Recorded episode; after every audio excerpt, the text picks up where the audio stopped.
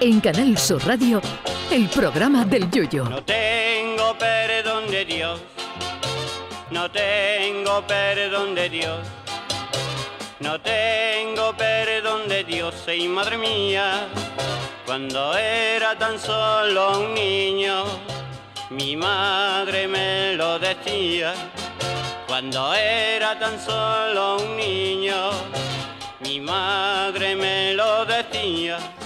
A lo largo de la historia ha habido bigotes famosos, algunos para echarlos como los de Hitler o Stalin, otros de galanes como los de Clark Gable o Errol Flynn y otros de cómicos como Chaplin o el genial Groucho Marx. Pero para nosotros, los componentes de este programa y la gente de esta casa, el bigote más adorable del mundo lo teníamos en Cádiz, contándole las cosas al mundo. Y cuando digo contando cosas es porque contaba de todo. Es cierto que nuestro querido Juan Manzorro se convirtió en fenómeno de masas en las retransmisiones de carnaval y en las de Semana Santa, sus dos pasiones. Pero lo mismo te hablaba de fútbol que de política, que te hacía una pieza para la tele sobre una fiesta popular, que lo mismo te resumía en un minuto en una pieza del Congreso Mundial de Dobladores de Jersey de Pico celebrado en Guillena.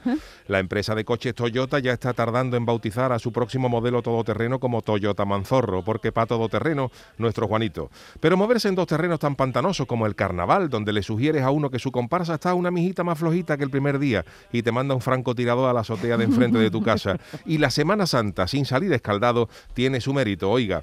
Pues eso solo lo ha conseguido que yo sepa una sola persona en Cádiz, y sí, es Juan Manzorro. Juan se dedicó a la radio porque hubiera sido porque si hubiera sido boxeador se hubiera quedado en paro de por vida porque nadie se peleaba con él.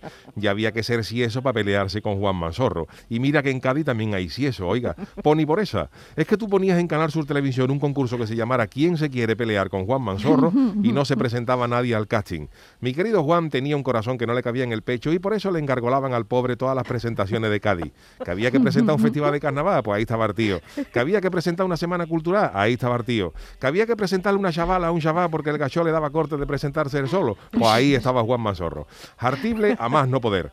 Yo tuve la suerte de conocerlo mucho antes de Canal Sur, cuando antes ambos coincidimos en la emisora municipal de Cádiz, Hondada, donde los dos empezamos a hacer nuestros pinitos en radio y nos gustaba recordar esa época cuando coincidíamos en el Falla. Y mire usted por dónde Juan se nos ha ido en carnavales. Atípico, sí, pero carnavales. Pero creo que ese carnaval precisamente tan atípico ha sido justo con él, porque de haber habido concurso en febrero, Juan se hubiera marchado ya con el terminado. Y yo creo que Juan se merece coplas en el Falla y tengan a buen seguro que las habrá en junio y no casi un año después de haberse ido. Porque Juan se ha marchado, pero solo físicamente, porque su esencia sigue con nosotros y además ha tenido la fortuna de haberse ido sabiendo que lo querían, que después de irte todo el mundo es bueno. ¿Cómo no íbamos a quererte, compañero? Va por ti este programa, el que tanto te gustaba. Ay, mi velero, mío. Canal Sur Radio. Llévame contigo a la orilla del río. El programa del Yoyo.